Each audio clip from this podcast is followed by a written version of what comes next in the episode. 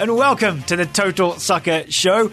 My name is Daryl Grove and I'm joined by a man with a bulging contact list.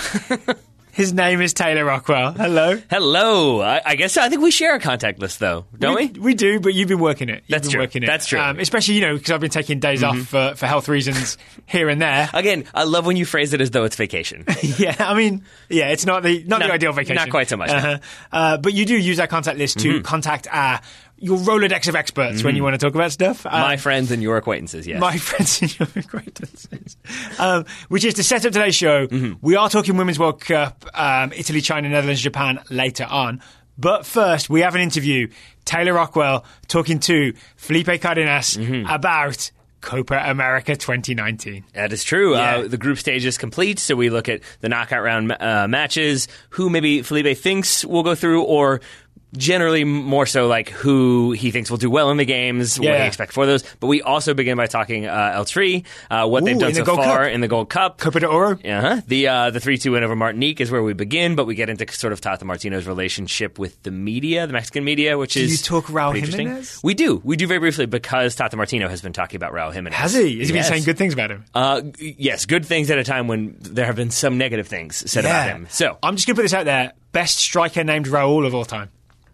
I think that's probably not true. it took me a minute to like list the eight other strikers who I think I'd probably go ahead of him. Um, but yeah, and then with the Copa America, we talk a little bit about uh, you, Copa America. I, yeah, I, I try. I try. I try to drop that A if I can. Uh-huh. Um, yeah, so we talk about knockout round. We talk a little bit about the group stage and kind of what's happened there. Yeah. Um, and then also maybe just some some just general anecdotes from the tournament so General far because anecdotes, all right. Felipe That is, sounds uh, fun. is is reading all things, connected to all things. do we need to establish Felipe's credentials, or do you think our listeners already know who Felipe is from his previous appearances? I mean, if they don't, they should know that he uh, covers. I think currently is covering El Tri and Copa America and Atlanta United for the Athletic. What a beat. Uh, he's That's got a many great beat. He's got many hats, many many hats. I would love that beat. I think all of which he is not encouraged to wear while covering those teams. Oh yeah, so 'cause there you go. Press box rules. Press box rules. Yes. All right. So maybe enough from me and you, and more of you and Felipe. With me once again, I've got Felipe Cardenas. Felipe, thank you very much for taking the time. I know it's been a, a busy couple of weeks, so I appreciate it. Anytime, Taylor. Anytime. Happy to be here. So uh, we talked last time about Copa America, the first round of the group stage. We're going to talk a little bit about the knockout round, the teams that have made it, the teams that have not made it. But I wanted to start off with the Gold Cup because you've been covering El Tri so far. Uh, heads were turned when Mexico uh, Martinique finished three two. It sounds like that scoreline maybe doesn't tell the full story. Is that fair to say? Yeah, I mean, for sure. I think even during the during the first half, uh, you know, I sent a tweet saying, you know, the, this, you know, Mexico is in complete control of this game, despite the fact that uh, Martinique was was very well prepared. You know, the day before, their their manager uh, Mario Bocaly um, was very transparent in in that he knew that it was one of their possibly their toughest game. Uh, I don't want to say ever, but they they knew that the opponent that they were facing, but they were very prepared tactically, and he talked about that. He talked about the work that the team was was uh, was putting in before that. You know, leading even leading up to that game, even in the groups, the other group matches. Uh, the fact that in the first game they, they, they were a bit tired, you know, they had just arrived to the to the to the Gold Cup, you know, guys coming in kind of late. Uh, they played Canada, and, he wasn't, you know, satisfied with that result. They played much better, obviously, against Cuba, uh, and, and then against Canada, they they just looked really sharp tactically. They're very disciplined. Uh, they were they were dangerous when they got forward. Uh, they didn't get forward a lot, but when they did, uh, they earned some some fouls around the box. That's where you know that their that that free kick goal came through, and it was a, a spectacular free kick, well taken. Um, and, and and so yeah, I think I think what the narrative that came out of that matchup was that you know a, a team like Mexico, uh, a Concacaf, you know, king, struggled against a, a team from Martin, Martinique that isn't even you know recognized by FIFA, has five five professionals on the roster. And when when those questions started to come in, you know, from the Mexican media, Mexican press to Tata Martino, he immediately deflected that type of, of narrative, and he came into the press conference very agitated um, with his with his team's performance, and not the overall performance, but what he says. What he said were, you know, defensive distractions. Um, and so, but he was quick to say that he was happy with the team with the way the team approached the match. It wasn't that they they took you know they they took a day off or they didn't you know respect the opponent. Uh, that it was a match that should have finished four five one. And if you look at the stats, he's he's correct. It, they had over seventy percent of the possession. I think twenty five total shots. Uh, it just wasn't going in, and so yeah, I think they they to me they even though it was a it was a close scoreline, and you know he rotated the squad as well. Uh, they they were really never in, in trouble, and and I think that's the the that is the story of the group stage for Mexico. They were really never in trouble in any match. They they were tested a bit, uh, you know, against Canada, which I think everyone expected to get, you know, for Canada to give them a bit of a of a, of a game in, in Denver. Um, but overall, you know, Mexico has has been cruising through this group stage, playing with a, a young team. You know, I think a lot of people were wondering what this team would look like without Carlos Vela, without Hector Herrera, without Chicharito. Um, and and they've been fine. You know, Tata has been able to rest players, uh, even though he had a bit of a some injury scares early. Um, he has a deep squad, and and I think there are players that maybe were off the radar um, that are starting to come up, like Uriel Antuna, a guy that plays for the Los Angeles Galaxy. Uh, on loan to the Galaxy from from Manchester City, so I think you know that he has some talent. But he's really you know embraced the competition and taken on his role very well. As always, Felipe, you anticipate questions well because I was uh, my next question was about Uriel Antuna. Uh, he was, yeah. I, I, believe, only included in the squad after an injury to Jorge Sanchez. Now he's lighting it up. What, how? What explains his ability to turn it on? Is it the competition in camp? Is it that maybe he's just been undervalued so far? I think it's a little bit of, of both, and and definitely the the competition in camp. I think that is the most probably the more important piece. And and Tata talked about it on two occasions uh, during this group stage. Once once in Denver when when he uh, essentially talked about the depth in his squad and the luxury that he has, and that what, what that becomes when you have injuries and you have opportunities for players that may not that maybe came into camp thinking, you know, I'm just I'm just here. Uh, now there there's competition. There's competition for playing time. Uh, in key positions, for instance, the front three and the and the and the midfield three. Um, and so Uriel Antuna is one of those guys that what Tata said when I asked him after after the the game against uh, Martinique. Uh, he said he, he he looked at me. He's like, "You're right. Like he was he was a fringe player. He was not considered uh, a first team 23 man squad player before I named the squad. And yes, it's true that he's in the squad because of some injuries. But he, but what he saw, what he, what the staff has seen in Antuna in training is a guy that is just extremely hungry and that wasn't just happy to be, you know, on the Mexican national team for the first time. He's a guy that wants to be there, that wants to play, uh, that trains very hard. And what Tata said is like when he showed up before camp, you know, we, we had never seen him train. I mean, they were just watching film from the Galaxy and they liked what they saw. Um, back in May, when, when Tata was here in Atlanta promoting their match against Venezuela, he brought him up as a player that he was going to consider. But they hadn't seen him up close. And so they were very impressed with his the way he approaches training. Uh, the fact that the stage is just not very it's not big for him for for a young player to be playing for his national team in a in a continental tournament so so yeah i think the a combination of just um, taking advantage of opportunities uh, that that Tata I think told the players were going to be there, um, and then that that that increased competition within the camp. Um, because this is a squad that you know the, these guys are fighting for places for and you know when they get to qualifying. This is a World Cup qualifying prep for for Mexico for a lot of these players. Because once we get into you know CONCACAF qualifying, you know the players that said no before they're going to be back in the squad. We expect at least some of them, um, and so that will that'll change things um, as far as how we rotate. Uh, a guy like Antuna, can he maintain? Can he stay within the starting lineup, especially when a guy like Rodolfo Pizarro uh, gets healthy again? So, so yeah. But I think Antuna is an interesting story. He's he's he's you know he's leading. He's the the team's leading scorer, um, and he's showing a lot of potential. And you mentioned the, uh, the Mexican press a while back. I wanted to ask about that because it does feel like, like, like at least to an outsider that Mexico performing well. Uh, what undefeated so far under Tata. Uh, in the past, it's felt like a bit of like uh, an acrimonious, a negative relationship between the Mexican press and the manager. I don't know if that was specific to Juan Carlos Osorio. I'm wondering how Tata has been kind of perceived and covered uh, from your perception by the Mexican press so far. Yeah, that's a great question, Taylor, because I've I've noticed I've I've taken notice of that. It's been I was very interested in and and seeing that type of the dynamic between Tata Martino and and the Mexican press, you know, throughout you know in the the the, the stay in Denver and then again again in Charlotte. Uh, once again, going back to May when he was here uh, in Atlanta to promote that game against Venezuela. That, that's you know I, I started to see that this is a manager. You know, he's always been confident in front of the the media. Um, but to your point, yes, I think there was this.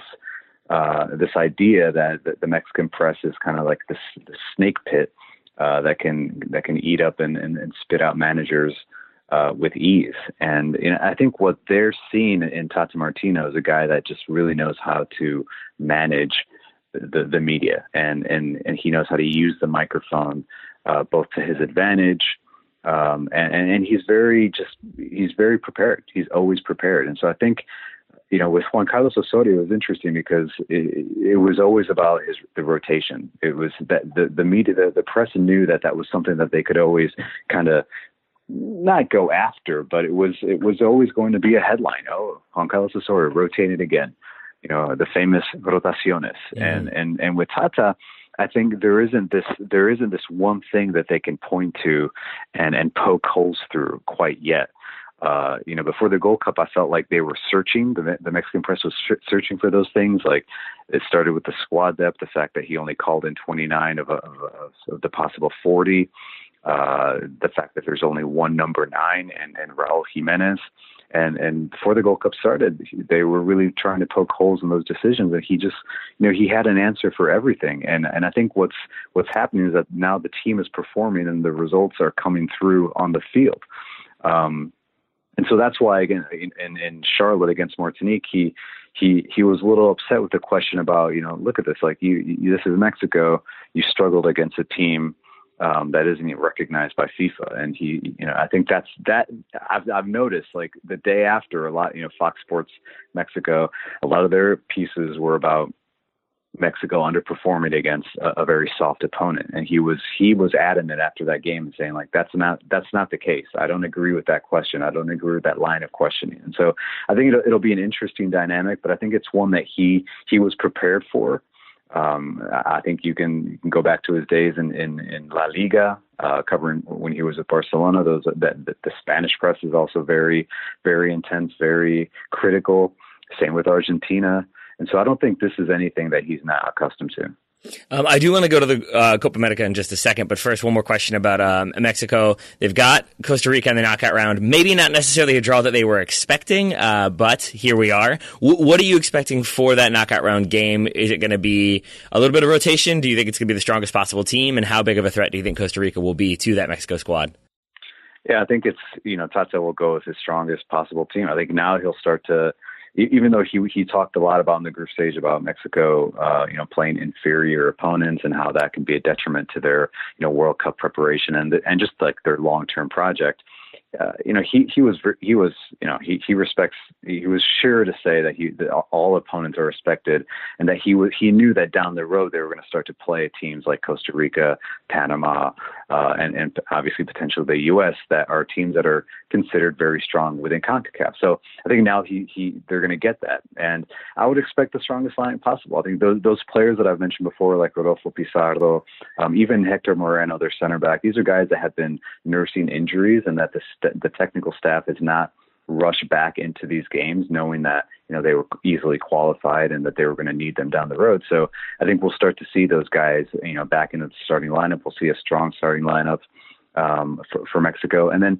yeah, I think they're facing it's an old rival in Costa Rica, but I think with Costa Rica, you know they're they're in, in on the opposite side of the spectrum uh, as far as wh- where development is and where this this roster is when you compare them to Mexico. Mexico has listen, they're playing with essentially a second team in a tournament, um, and and they're dominating.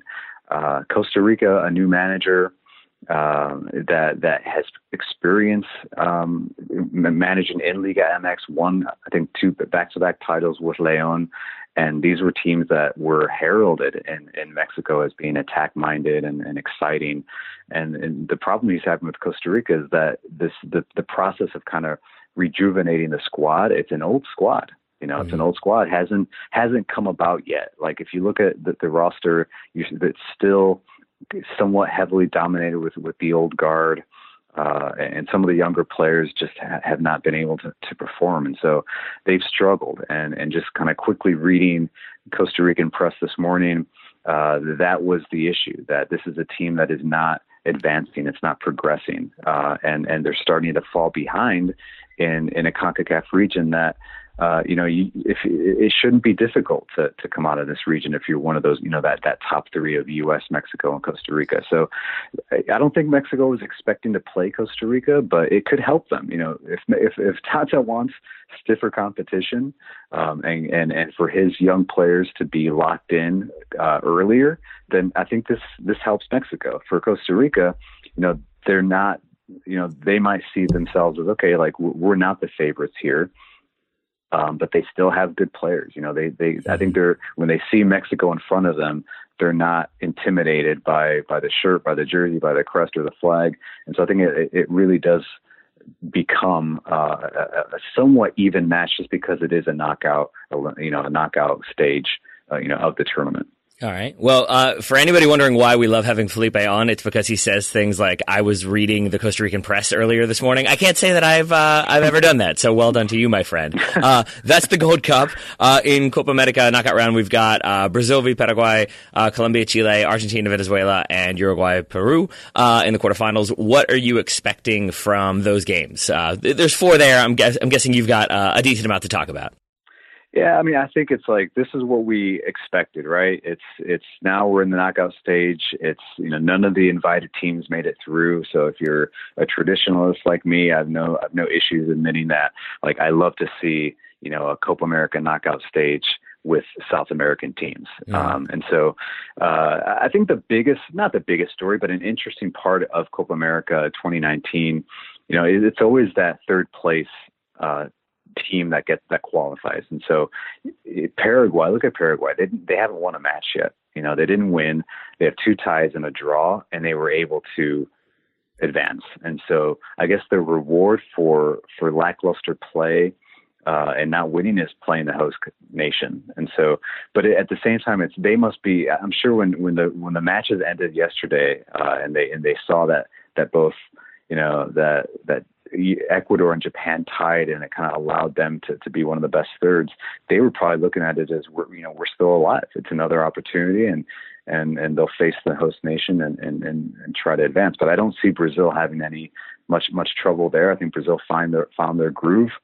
Uh, we we spoke last week about Tite and, and and what he what he's doing with that team without Neymar, and I think he found kind of the the creative and attacking formula. You know, I was I was concerned, not concerned, but I, I questioned why he had Casemiro and Fernandinho in that starting lineup against Bolivia.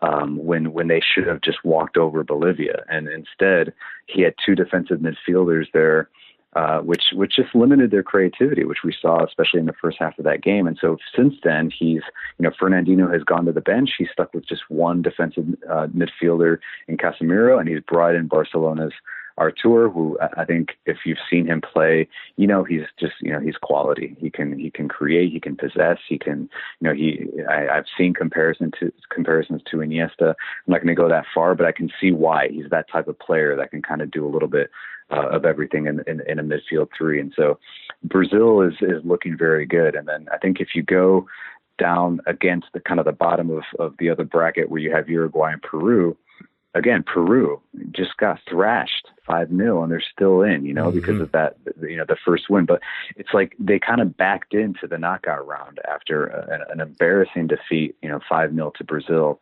And so, and, and now they have to face their reward is to face a team like Uruguay uh, that is expected, you know, to be in the final. And so, the, those for Paraguay and Peru, who I feel are kind of those two, the two teams that have struggled the most. Uh, even though Uruguay looked or Peru looked okay, you know, in their in, in some of their matches, uh, they're going to have a tough time. I think they got you know a tough draw. Um, and, and Uruguay, I'll say this quickly about Uruguay. Yesterday, I think was just a classic game that it's what they do to opponents. You know, even though Chile completely rotated, and and and, I'll drop this one again. I was reading the Chilean press. I was reading the Chilean press today because I wanted to see what they had to say. They they were, I, you know, he Reinaldo Rueda, the Colombian manager, rotated. You know, rested starters. uh, even changed a bit of the formation. And, and I was seeing on Twitter that some, you know, some people that are in Chile covering the team were concerned about that. Uh, you know, why experiment at the, the, at this late stage? But you know, he was very open about it after the game. He's like, I need, I needed to rest players. Uh, we had a plan, uh, and they were preparing for the knockout stage. And I think in the in the first half, they looked really, you know, on the front foot. They had Uruguay, uh, you know, in their own box. They were attacking. It looked like kind of like a three-three It was a kind of a strange formation, like three in the back, three in the middle, and then just kind of like a stacked attack. Um, and and they were doing a little bit. I wouldn't say they were doing damage, but they had a lot of the ball. But I think the problem when you do that with a team like Uruguay, if you have a lot of the ball, you need to be effective, and they just weren't effective. And so a team like Uruguay is okay, you know, defending and and kind of you know just being a nuisance because they know that in the 85th minute they have guys like Cavani and Suarez that can just you know put you to bed after you've done 85 minutes of excellent work. And so it, for me, it was like a, a typical mm-hmm. game from, from Uruguay and, and they'll, they'll continue to advance. Um, stick with Uruguay for a second. Uh, I saw the clips during the round of uh, Luis Suarez calling for a handball off of the goalkeeper. What what happened there? Am I am I like seeing an edited version of this, or was he actually thinking maybe the goalkeeper handled the ball? Uh, yeah, I think it's like classic Luis Suarez. That's just always kind of looking for, uh, you know, he's he. It's part of his history, right? like the handball in the World yep. Cup, uh, you know, the biting, uh, the, the theatrics. It's just what he does. You know, he, he's a top, top, top striker, but it's just part of his game. You know, some of my friends in my in Colombia that we, you know, I have a WhatsApp app uh, conversation groups group chat with some from friends in Colombia, and one guy was like, you know, this is so typical of Uruguay. You know, and in the VAR the VAR world that we're in, this doesn't set up very good for for their opponents. Where you know they're they're very skilled at kind of trying to manipulate you know the the referee and and just the rules of the game. And, and, and again, I think all South American countries you could you could kind of say that about when it gets into these you know these intense ty- types of tournaments. But Uruguay and Suarez especially, I feel like they're just really good at that, the gamesmanship. And so no, it was. I've watched the video several times. He tried to call a handball on a goalkeeper inside the penalty area. Um, and, right. what was funny is that he also he also tried to get uh, uh, the Ch- Chilean defender Jara yeah. ejected or or carded for tripping the, the pitch invader. Yep. Um, and so it's like Suarez is like just such a character, and so um, yeah, I, I think even though those those are kind of fun parts of, of, of what's happening with Copa America 2019, it's part of the DNA of Uruguay mm-hmm. as well. Yeah, uh, to, as like further emphasis on that one, Daryl was telling me yesterday the story that Falcao was telling about the first time he played Gimenez and how. Have you yeah. heard that story? Yeah, yeah. I feel like there's a decent chance you can tell it better than I can. W- w- would you mind kind of talking our listeners through it if they haven't heard it? Yeah, well, here's what's funny about that story is because um, it, the, what I've read from from I guess sources or or just outlets that I trust is that mm. it started with one part of the story is true, the other part is parody. Ah, so okay. the first part of the story where Gimenez said yes, like it was the first one of his first starts for for Uruguay, and he was facing Falcao, and this was this was the best number nine in the world, Falcao. Okay, so this is when Falcao was at his very best and Gimenez was was somewhat starstruck with him. And so what what I understand as being true is that yeah, he he he asked him like randomly like what car he drives. Mm-hmm. Um, what you know, Gimenez asked Falcao what kind of car do you drive, and kind of just like tried to small talk him uh, throughout the game. That was the one. That was the question that Falcao confirmed. Like, yeah, this guy's asking me like what kind of car I drive. It was kind of mm-hmm. you know bizarre. Um, and and then a, a parody account or a parody newspaper. I think I don't know if it was in Spain. Kind of took that and then created this you know this this story about how Gimenez asked him everything from you know, what you, you probably know better than me. Like, what was? Was like how many about, how many P's are in September? I think was one of them. Yeah, yeah, exactly. How many P's are in September? Like, how many days are in June? Like, and it just kind of like carried on from there. And and even Marca, Marca, one of the biggest you know kind of media outlets in Spain, grabbed onto that. And and and I saw later that that that those the, the additional questions were, were part of like kind of a, a parody. But um, but the first part is true. That Gimenez, right. and that's again, I think that is to your point yes, that is part of the Uruguayan gamesmanship. They'll do anything to kind of get in your head and, and gain an advantage. I, I, like it. Even if even if it was like started off, that does feel like a constructed narrative of like starts off starstruck. You're just like, I want to ask you so many questions, and it ends with like, yes, I totally meant to distract him with all my questioning. It was totally uh, totally goes to plan. Um, so we'll see what happens for uh, Uruguay against Peru. Uh, we we should probably talk before I let you go about uh, Argentina, Venezuela, Colombia, Chile. Uh, Argentina, Venezuela, Venezuela uh, held Brazil scoreless, although I think that was a little bit controversial as well. Argentina struggled early. They've made it it through. Uh, so, what are you expecting from this one? Have Argentina started to turn it around, or do you think we we might be seeing uh, a pretty big upset here? Well, I think Argentina. We're we're out. What I'm seeing is now there's they they have made some tactical changes. So against Colombia, they they essentially came out in a four four two. Um, with those with two like holding midfielders in Guido Rodriguez and, and Leandro Paredes, and it wasn't very effective. I think we talked about that last week and, and how they just they, they were there was a lack of, of they just weren't cohesive at, all, you know, in the midfield. And, and Colombia really took advantage of, of their confusion. And so Scaloni, Lionel Scaloni, their, their managers changed to a 4 3 3 uh, against Paraguay.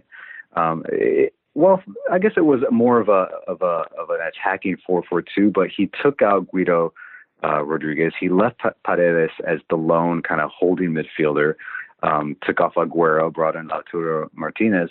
But I think the, for me, the key there was that he didn't have two, two like really defensive midfielders that weren't able to create. So I think from game to game, um, he's been trying to find the right attacking formula. And even against Qatar, then finally he did go to a very typical and standard 4-3-3 with Paredes as the lone holding midfielder. Uh, Lo Celso w- was kind of out wide. Paul, who has come on and, and essentially replaced Di, Mar- Di Maria, um, was pretty effective as well. And then, you know, he went with a, a new front three of Messi, Martinez, Lautaro Martinez from Inter Milan, and, and Aguero. And you know, even though they it was a two 0 um, result for them against Qatar. Uh, I think they're still uh, they're still very individualistic. You know, they're they're they're relying on on on, on some mistakes from from their opponents um, and some just great individual play from from their star star players. I mean, Aguero's goal was just kind of an unassisted golazo where he just kind of took on the entire defense and, and finished pretty casually. Um, but you know, I think now they're facing a Venezuela side that they recently lost to in a friendly in, in Madrid.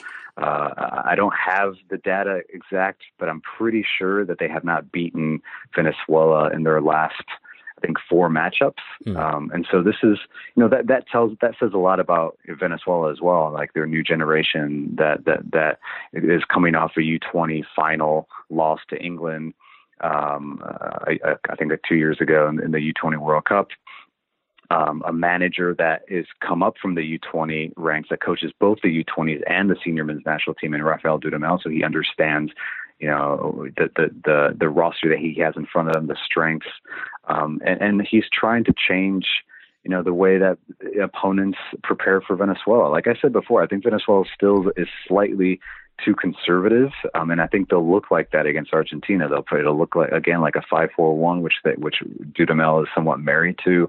Uh, I don't think we'll see Josef Martinez until maybe in the in the second half because he really does stick with Salvador um, Salomon Rondon as their lone striker, and he'll just try to to to, to hassle um, Argentina and keep that score as tight as possible. All right, and then final question. I don't want to take up too much more of your time, uh, but Colombia, Chile. I'm going to guess you, you're pretty excited about this one. Chile finished uh, second in their group on six points. Uh, Colombia, only team I think to win all three games. Uh, I, have seen some reporting that like, but they haven't been as impressive, or they've been sort of like dull at times. Then I've seen other reporting that says they are far and away the best team in the tournament right now. I'm guessing you're sort of on the side of best team of the tournament. Uh, so what what are you like? What are your thoughts on Colombia now? Are you still enjoying? Uh, life under Carlos Queiroz, and then what are you expecting for this game?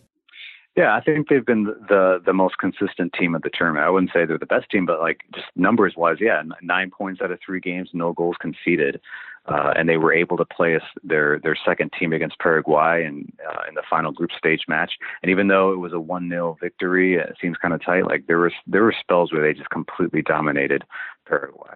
Uh, Paraguay could not touch the ball, uh, and they and, and Colombia looked very confident. So I think that's what what I like, and what I think even a, a neutral would see from a Colombia from this Colombian team that they look very confident. They have a deep squad. Um, and Carlos Queiroz, like we said last week, you know, he he's he's pushing the team a little bit more forward. They're a bit, a bit more vertical than they were under Pekerman uh, in the last World Cup, and so they're d- definitely still a favorite. Um, but this is a Copa America, and this is and Chile is the defending champion, and so and Chile is, is a good team, and so uh, you know, I was telling a, a, a journalist in, in, in Char- Charlotte uh, a couple of days ago. He asked me about Colombia, and I'm like, you know, I, I don't get too high because you know, at the end I'll say something like, well, they'll, they'll probably lose to Chile. This is before the these the knockout stage was set, and so now they're facing Chile, who knocked them, you know, eliminated Colombia from the the Copa America in 2016 here in the U.S. Uh, and went on to win it. They have a Colombian manager who understands, you know, I mean, even though he said yesterday in some of those reports that his familiarity with the squad really means nothing. Uh, I think it, it, sets up for a very a, a juicy matchup. You know, uh, one that should be plenty, you know, attack minded from both teams. Um, and, and one that I still feel like Colombia just has a little bit more. I think defensively they're just very solid. You know, they their their center backs can can eat up a lot of you know, if a team like Chile just decides to lump the ball forward and kind of bypass midfield, which that's Colombia's strength, uh, I'm pretty confident that Colombia's center backs can can take care of that.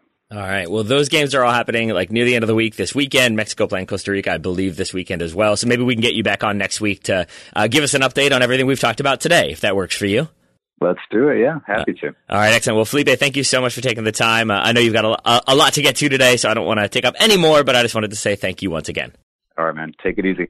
So that was Taylor talking to Felipe Cardenas. Uh, more from Felipe, as Taylor said, as the Copa America progresses. Mm-hmm. Knockout rounds, baby. Yep, yep. Knockout rounds. Yep. Um, we're going to talk Women's World Cup, we Italy, are. China, Netherlands, Japan. But first, today's Total Soccer Show is sponsored by FBref, fbref.com. You can get all kinds of soccer stats there, including we focus on the Women's World Cup stats, mm-hmm. right? And we're going to do that today. But there's a whole world of other stats out there as this well. Is correct. Yeah. Yes, yes. Men, was, they got men's soccer stats as well. I was slightly nervous that you were going to spring one on me by going to like a completely other competition that I was not paying attention to. Yeah, pull yeah. stats from there. Um, Who played the most minutes in the EFL Cup last year? Oh boy. Uh, I don't know the answer. Somebody whose name I don't know. I haven't looked it up. All right. Well, you could look it up on FBref.com, I believe. A Man City reserve player? That's my answer. uh, no, but we they also have maybe like more uh, pertinent stats to our conversation today or yeah. to any conversation about the Women's World Cup. For example, uh, Daryl Grove, do you know which uh, goalkeeper has the most clean sheets in this tournament? Um, it was the German goalkeeper whose name escapes me. Is that your answer? Yes. You are correct. Yeah. It is the German goalkeeper, Alma Sch- uh, Schult, yes. has four. And Germany and have not conceded a goal yet in this tournament. She's tried giving the ball away to opponents a she couple has. times. yes. yeah. Yeah. I think that's more about Germany than it is about Shaw. Hey, hey, you don't know these things. But yeah, you might be right. Uh-huh. Uh, Alyssa Naeher uh, has three, and then there are many, many other goalkeepers who have two uh, clean sheets thus far in the tournament. Okay, I have a couple of stats for you from USA versus Spain. I've All gone right. back and looked at the game page, uh, you know, for that USA versus Spain game. Mm-hmm. US passing accuracy. What would you guess that it was? Not as good as it probably should have been, but still higher than you'd expect, like 87%. 76%. What? Wow, that's low. It, it's low, but when you think how many big direct balls there were, Oh, it's not yeah, bad, right? right, I feel right. like there's a lot of you got to put these stats in context. So I think you can look at that and think, oh, the US is bad at passing, but you think of so many direct passes, it's not so bad. That's ah, that's that's. I see. I think that's pretty bad because I You do? remember. I remember there were times when we we used to do that in our specific predictions, like uh, passing completion percentage Yeah. stats, and it was always higher than you thought. Even when you thought the player had a bad game, because there are so many short, quick passes. Mm-hmm. To me, that says they were far more long balls than I kind of remember that did not come off in that game. Can you guess how many saves were made in this game?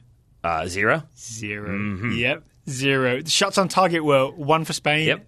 Mm-hmm. two for the US in, on the penalty kicks. Yep. Yeah, zero saves. Yeah, I can't really fault either goalkeeper for either of those uh, statistics. Uh-uh. Well, maybe you can fault Alyssa Naeher a little bit for that one. it's more about not enough shots on target, right? Yeah. Yeah. Um, which is maybe like, if you want to blame, you can say Megan Rapinoe, Rose Lavelle putting their shots wide or over the bar, but they were close, just not quite on target. Shelburne Heath not shooting, I think also probably didn't help. Yeah. She had one go, didn't she? She try and like cross slash shoot one, but it, it ended up wide. She tried to sort of repeat the trick that she pulled off against Sweden. Didn't work out the second time. for our thoughts on uh, for our thoughts on USA Spain, you can go back and listen to that one. 50 minutes of them. Yeah, yeah, It's it's been nothing but positive comments in response. Yeah, weirdly right. People seem very negative about a 2 1 win in a World Cup round of 16.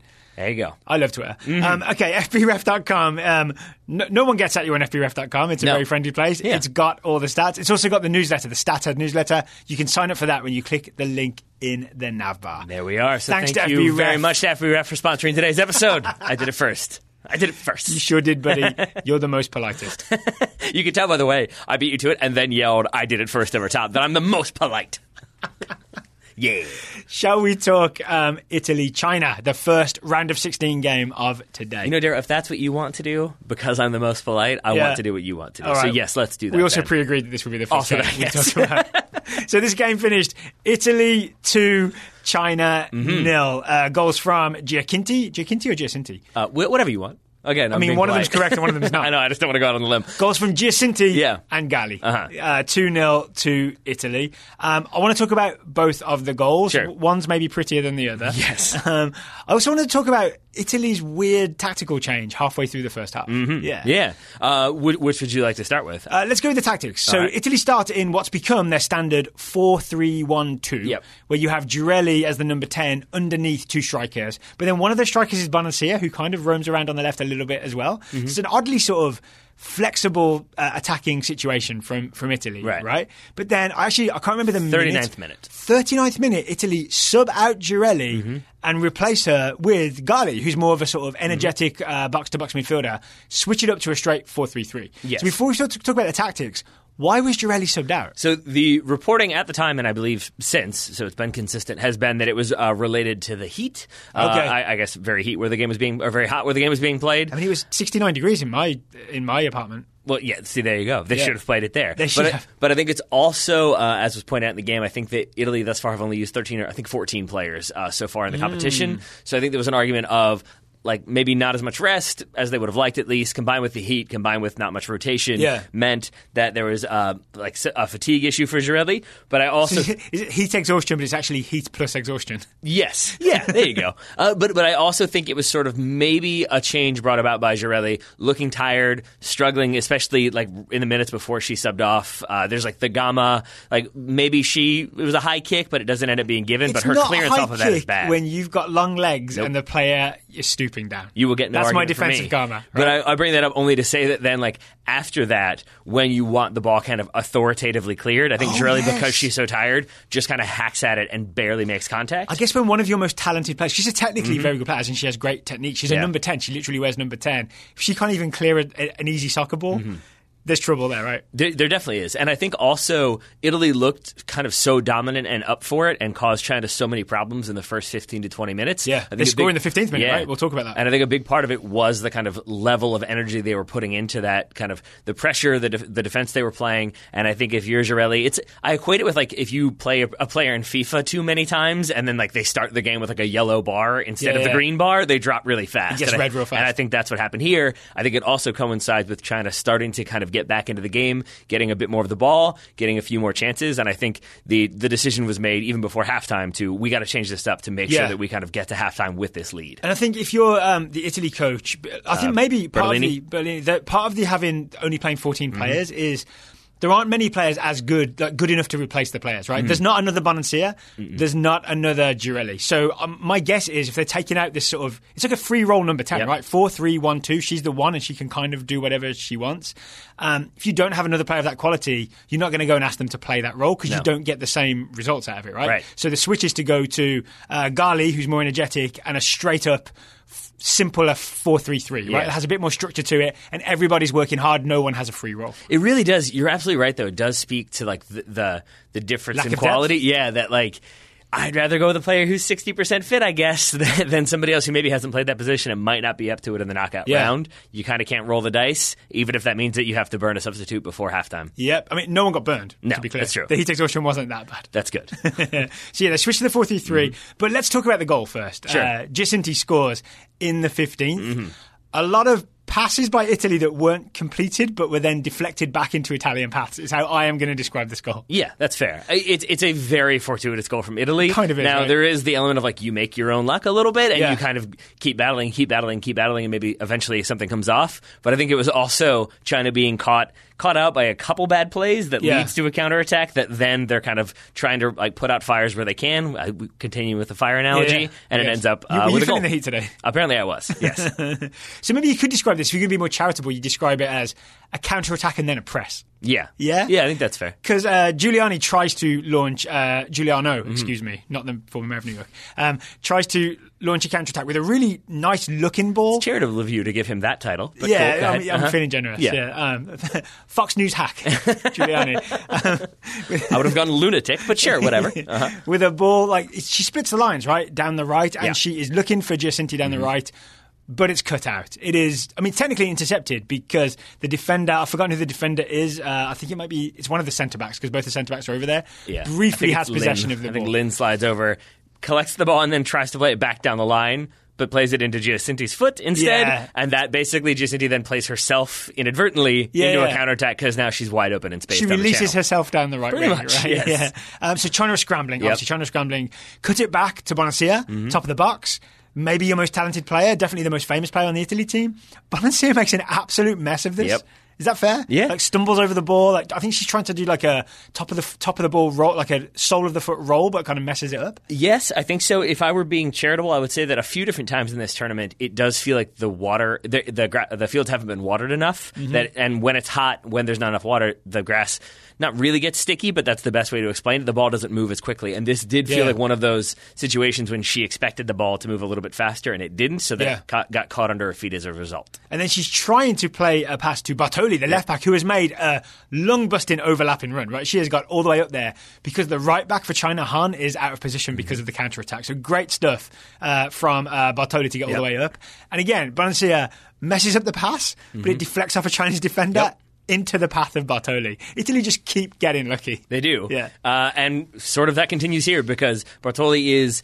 I, it's like tough to say if like the shot it happens at the same time that she's taken out, but Peng, uh, Peng comes out, tries to make a play. Yeah, and there was some argument that maybe even if this goal doesn't end up being scored, that maybe it gets brought back for a penalty because she comes up pretty reckless, recklessly. Yeah. but it ends up falling uh, to Giacinti anyway, and she's able. I mean, it doesn't necessarily fall to her; she has to cover a little bit of ground. Yeah, I mean, she's to coming from the home. right wing to the centre, right? Yeah. She deserves the goal, right? Yes, Uh, absolutely. and Italy kind of deserve the goal. No, I think they do. I mean, it's Yeah? it's yeah. I mean, again, you kind of force things to happen, and then Yeah, China fair. panic a little bit and keep panicking, and then eventually you find a way to score. All right. Uh, I do think though that then Italy sort of had the more traditional mindset of okay, we're one 0 up now. China, we're maybe going to be a little bit more defensive. They're maybe going to just try to keep their lines and frustrate and look for the counter. Now they have to come at us, so now we can back off a little bit and try to catch them in a counterattack and catch them being a bit open. And I think this is a case where maybe the fatigue factors into it, but it's also a case that once you take your foot off the gas a little bit to invite that pressure, well, that pressure comes, and then you've got to be able to deal with it. And I think Italy kind of got hit a little bit here and started Yeah. to struggle, and that's why I think they also make the change near the end of the first half. We've already talked about, yeah. Comes out, yeah. But then I think at halftime they kind of reassert their plan to come out and be aggressive from the kickoff Yeah. Because I- they score pretty quickly after halftime. They do, and am I, am I right in thinking that when they score after halftime, it's from a bit of a press? Yes. Yeah, it's from going after China, Yeah, right? I mean, it, yeah, it's it's uh, Galli eventually scores, but it's a shot from distance. But it comes about, yeah, because it's Italy kind of again making China uncomfortable, putting Yeah. them in pressure in their own defensive third, eventually in their own defensive third in the corner, Yeah. and they try to Oh, basically it's play Liu, it out. Right? Yeah. Liu is trying to sort of play a pass out, but she is swarmed by. Italians, and the pass is picked off by the Italian right back Guagni. Yeah. Uh, steps and wins it, gives it to Galli, and then Galli hits that shot. Yeah. Galli gosh, as I, I think tweeted, and was it was not a welcome tweet. You you knew it was not going to be, but you went for it I anyway. know.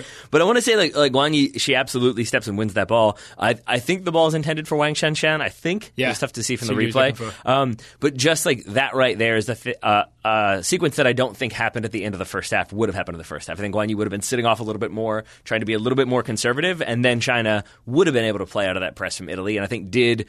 Uh, on occasion, especially at the end of the first half, find ways to get out of the press because it wasn't quite as determined. Yeah. Here, when Italy refocus, they win the ball back, a quick little pass, and you've got the lead, Yep. or you've got your second goal rather. There's no exit. No exit. Um, so can we talk about this Galli strike just Sure. for um, a second? Doesn't have much bend or spin on it. It's kind of just from distance, arrowed into the bottom Mm-hmm. corner. And I think you made the comparison. Like it's almost like the Rapinoe penalties that we Yeah. talked about yesterday, but just from distance. Yeah. Pick your Sparta and laser it in there. Sniper. That's what I mean. Sniper, yeah. Go yeah. for that. Go for that corner. Go low because if nothing else, you'll make the keeper have to make a decision about. Ooh, maybe it's going wide, but I still got to put a hand to it. So like worst case scenario is maybe you're you're getting a corner out of it. Yeah. And then best case scenario, you're scoring the second goal and giving your team a cushion. Italy to China nil is the final score. Mm-hmm. Italy through to the quarterfinals, where they will face. Correct me if I'm wrong. They'll face the Netherlands. You are correct. Which means either Italy or the Netherlands will be in the World Cup semi-finals. Yes. This kind of blows my mind. Am I alone in this? No, I, don't- I don't think so. You wouldn't have you wouldn't have bet on either of these teams to you bet them to do well, but you wouldn't have bet on them to make the semis at the start of this tournament. Which also guarantees them, I believe, a spot in uh, the Olympics because I believe the top three. One of them, yeah. I think the top three teams uh, from Europe Yeah. all will qualify. So the three European teams who will make the semifinals will be going to the Olympics. So well, you're you assuming that the US makes the semi-finals. There could be four European teams make the Uh. Yeah, you're right. I didn't think Yeah. about that. Oh, third, never actually, this could be looking Oh, ahead. boy. Yeah. This could be the first time where th- is there a third place playoff game in this tournament? I'm not sure. I'm going to guess that there is. There may have to be. Where it could actually have something on the line other than some weird bronze medal. yeah, you're right. You're right. I Olympic totally- qualification on the line. Shoot, man, I was so excited for one of these teams to get to go to the Olympics. All right, now the USA needs to definitely win against France. it sure does. Yes. All right, that game is on Friday. We'll talk about that as we get closer. Today's other round of 16 game Mm-hmm. was the Netherlands, the aforementioned Netherlands. I guess spoiler alert, I've already said they're in the quarters. Yep. Mm-hmm. they beat Japan 2 one but it was a close thing. It really was. really was a close thing. Japan had a weird tactical setup that I want to talk about. maybe. Okay. Yeah. I, this I just want to say up front, this was a very strange game to me because like the for the first. 30 minutes or so, I, I thought this game was going to finish like 3 0 to, to the Netherlands. Yeah. And in the 80th minute, I was sure that Japan were going to find a way to win because they had so many chances in like a, a like a 10 minute period near the end of the game that Yeah. I thought, okay, they found their gear. They're going to end up pulling it off. And then it ends up in a 90th minute penalty. Uh, yeah, it was a dramatic game that I did not quite expect uh, to happen the way it did. Let's be thankful that there are no casinos here in Virginia, so Yeah. you couldn't have gone and put money on any of your hunches. Yes. No, it's been well established that I should never bet on any of my hunches. So, why did Japan uh, go with this weird tactical setup that I was talking about, where they essentially had, I would call it a 4 4 2 Mm-hmm. defensive shape to face up to the Netherlands that was nice and compact, very tight lines, but was high, right? It was quite high up the field. When you know that Van der Sanden, Shanice Van der Sanden, and Lieke Martens both love to get in behind it, and that's the Netherlands' whole game plan. Yeah. Why would you open that up? I think that they. And why did it nearly work? He, I have two guesses for this. Okay. I think one is that I think they kind of set their line at the wrong point. I think they, Okay. and I think that is what starts to cause the, the Dutch problems, especially in the second half. Is Japan keep the rough, roughly the same shape, but they drop about ten yards deeper pretty consistently, so there isn't so much space in behind. So the shape was right, Yeah. Mm-hmm. and having the compact 4 4 2, like tight defensive lines, tight defensive midfield forward lines tight together was Mm-hmm. right. But just being too high up the field is just some weird mistake that they made. Yeah, I mean, I think it comes about Speaking because of weird mistakes, we'll talk about Netherlands first goal. We certainly will. Um, but I think because the other idea is that if you can get that line a little bit higher up, maybe in those in the four four two, the two banks of four with the two in front, Yeah. it makes it really hard for the Dutch to find passes through the midfield and from Yeah. their defense into the midfield. So it's about stopping like Danielle van der, van de Donk Yeah. getting the ball um, literally between the lines, between the midfield and defence line. If you squeeze that tight together, there's no room for her to do it. right? Exactly. And, and I think, but in the beginning, I think Japan's line was a little too high, and I think also they were a little bit too eager when it did seem like there was an opportunity to go put some of the Dutch players under pressure. Yeah. So then it would get a little bit stretched. There would be space. Uh, the Dutch could play through it, and then when Japan would try to like close the lines, now you've opened up more space in behind, and then Yeah. the Dutch were finding that uh, the gap. So this kind of explains the Netherlands' first goal, Yeah. right? So uh, it comes from a corner kick, but the corner kick is won by um, a ball from Bloodworth, Mm-hmm. the centre back. He's like chipped out wide left to the number 10, Mm. Van de Donk. And I think it's really telling that Van de Donk couldn't find space in the middle. Yeah. So she had to go all the way to the wing. So th- in that way, the Japan plan is working. Mm-hmm. But then because the line is high, Van de Donk can play Lieke Martens, maybe the most dangerous player on the field. Yep. In behind, Yep. down the line, and Martens can get a cross in, which leads to the corner kick. So Yeah. that's an example of Japan's plan working, then not working yeah, in two and, phases. And it's also like uh, the case of that ball from Bloodworth. It's not as though she is like you know only 25 yards from her own goal and she hits this big long diagonal. She's basically at midfield, and Yeah, I think it's, it's a also little chip, basically, right. And I think this is where Japan.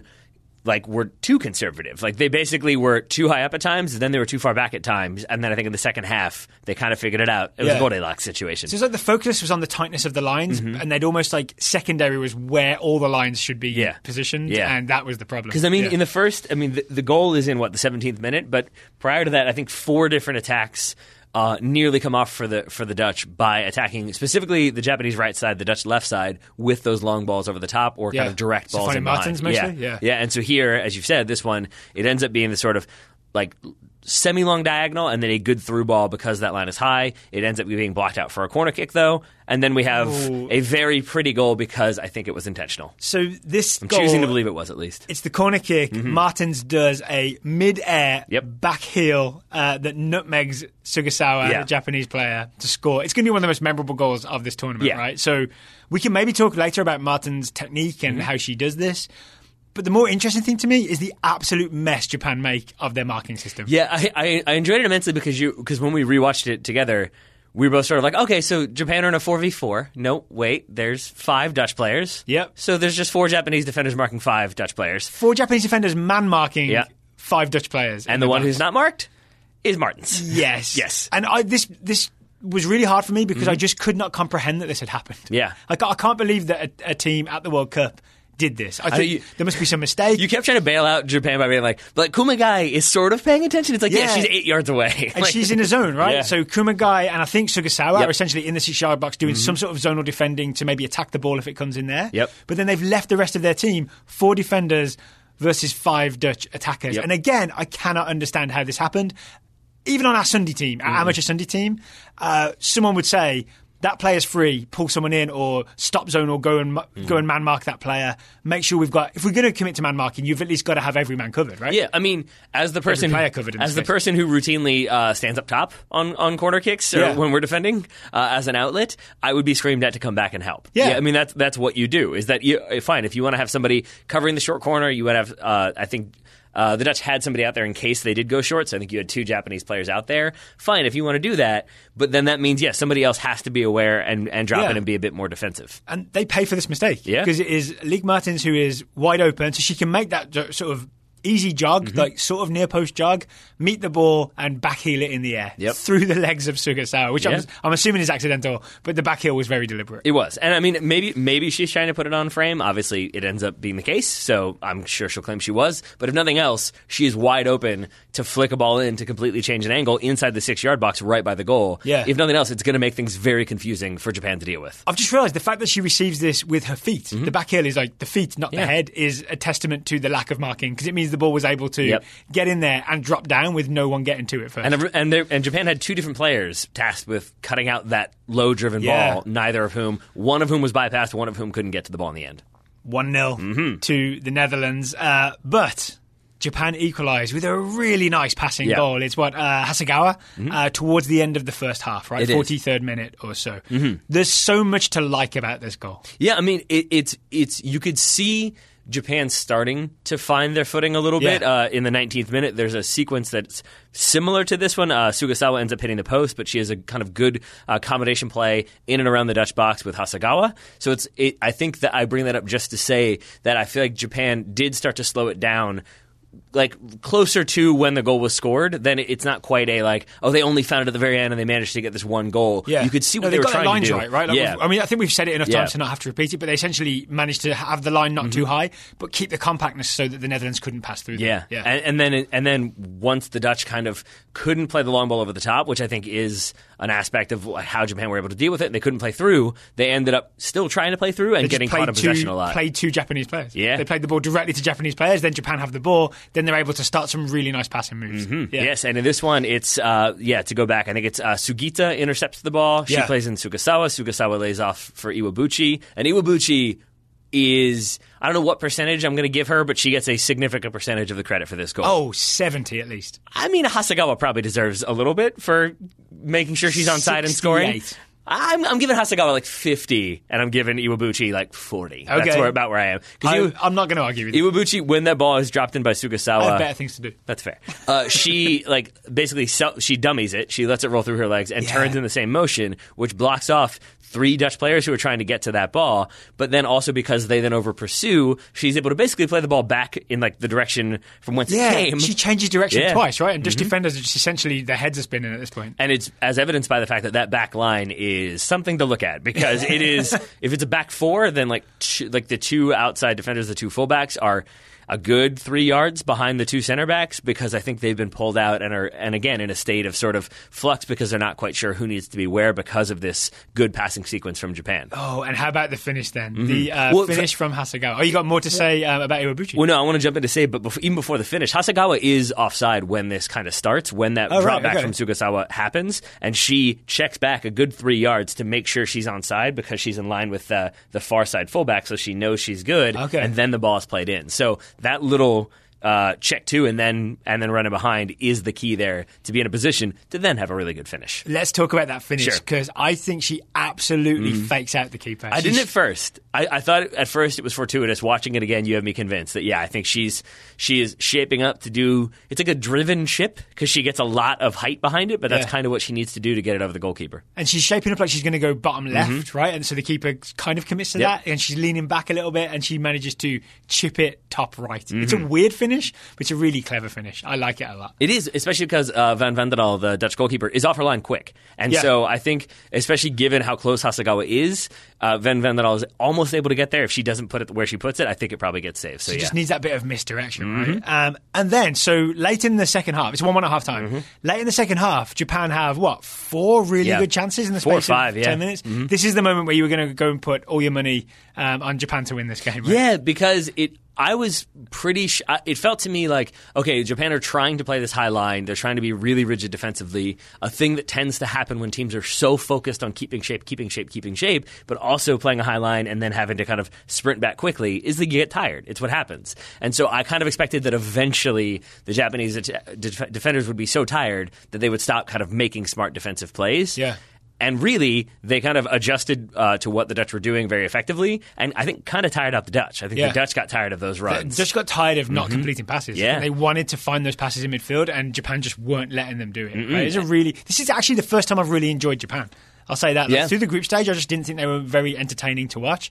The second half, especially, they're really entertaining to watch. Lots of uh, passing and moving. It makes me excited to see this Japan team again. Mm-hmm. Yeah. not at this World Cup, I guess, but maybe maybe some other tournament in the future. Yeah, because- oh, but- 2020 Olympics they'll be hosting. That would they're already sense. qualified. They're the probably the only team already qualified. There you go. Yeah. yeah. So they'll be there for that, um, and I would assume, yeah, a decent amount of the squad will be there for that. Yeah. and I hope they will be because, yeah, I think because Japan did figure it out because I think they ended up not having to exert quite as much energy to continue to cover all the ground they did.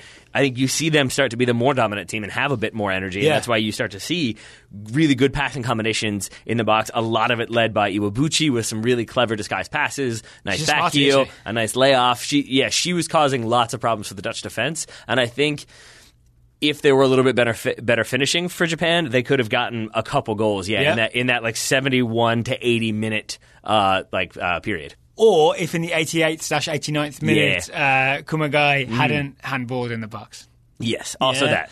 So this part of this is a Dutch substitution, right? Mm-hmm. Shanice van der Sanden is replaced by Beerensteyn, not for the first time this tournament. This No. is definitely the go-to sub for the Dutch. Is if things aren't quite working, they don't reshape everything. Nope. They just say, "All right, Shanice van der Sanden, right winger."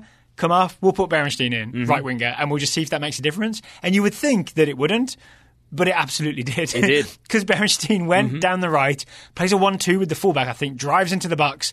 Uh, I think she's crossing, uh, like more crosses to Sharbox, but Yeah. it's deflected back to Miedema. Big fan of Miedema here. Yep. Miedema's shot is blocked by the hands of Kumagai. Yes, and I mean uh, you loved you loved uh, Miedema just standing there with one hand in the air, just very I- stoic. So I love her celebrations Yeah. Mm-hmm. because they're so casual. Like she just casually celebrates a goal. She even appeals for handball in the 89th minute casually. Just Mm. slowly raise her arm. No gesticulating to the ref. Just stand there with your arm in the air. Yes, The most Oh, casual player at the World Cup. we we didn't uh, clarify. Somebody sent us a tweet. The somersault, I think it was that she Yeah. did, uh, was her brother just telling her she should do that, so she did it.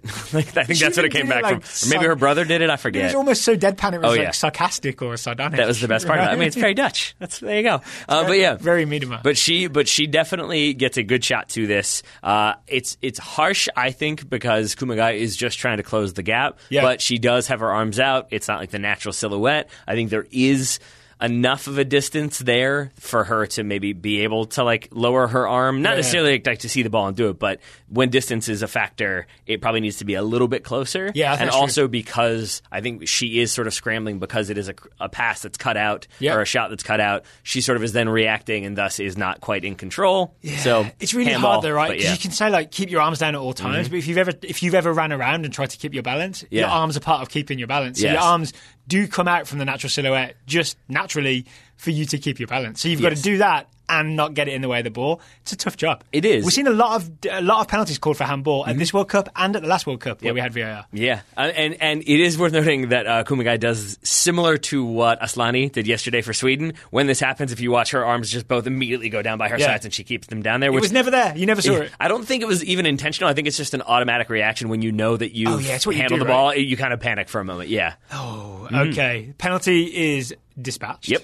It is to who scores the penalty? I actually don't know. There you go. Of course, she gets a brace. Martens. Yes, Martens gets a brace. Had come in for lots of scrutiny for not scoring. Yeah. now has scored two. Oh, doesn't she do the? Um, she sort of shake, she shakes Yep. Mm-hmm. like she's going left and then goes right instead. Doesn't She plays a little head game. Yep. Yeah, she doesn't even read the keeper. I don't think she reacts to the keeper going. I think she just is so confident that her shape will fake out Yeah. the keeper that she knows what she's doing. And it does. Yeah, because she's she's is like it's like doing the Rapinoe thing of knowing what you pick a spot and know where you're going, Yeah. but you just add a bit of misdirection into it, but you never deviate from mean, the path. She basically, I mean, she basically shapes like she's going to do exactly what Megan Rapinoe did, which is hit it with laces back across her body into Yeah. like the left side netting, uh, and then instead of the very last minute, just opens up and passes it to the right side. Goalkeeper bites on the shape, dives the other way, and the Dutch get the win. Two one Netherlands. Mm-hmm. They go through to the quarterfinal where they will face Italy. That I think that's a really exciting game. That'll be exciting Oh, yeah. to watch. Um, there's one just like Dutch tactical note I'd like us to briefly discuss, just because we noticed it during this game, and I think it'll be a thing to watch going forward.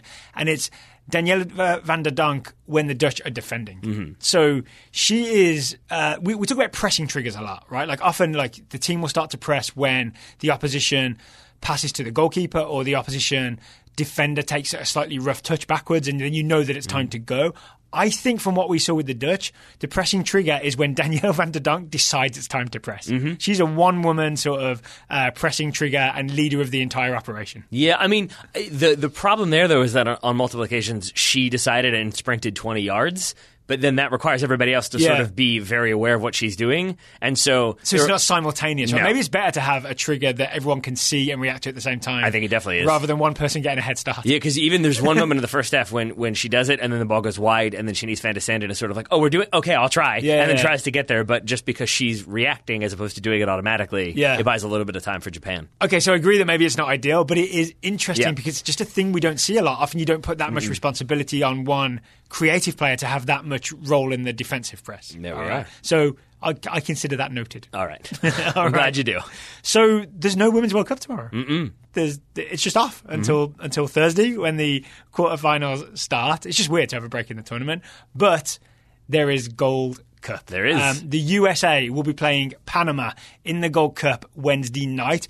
We will be recording one more show today and putting it out in the feed, um, our USA versus Panama preview, where we we also plan to talk. I'm going to use the code word glass door. Mm-hmm. You either know what that means or you don't. By the end of the show, you will know. Uh, we'll close this up by saying, Taylor Rockwell over there, thank you for taking the time to talk to me today. Right back at you, buddy. Listeners, thank you for listening, and we will talk to you again soon.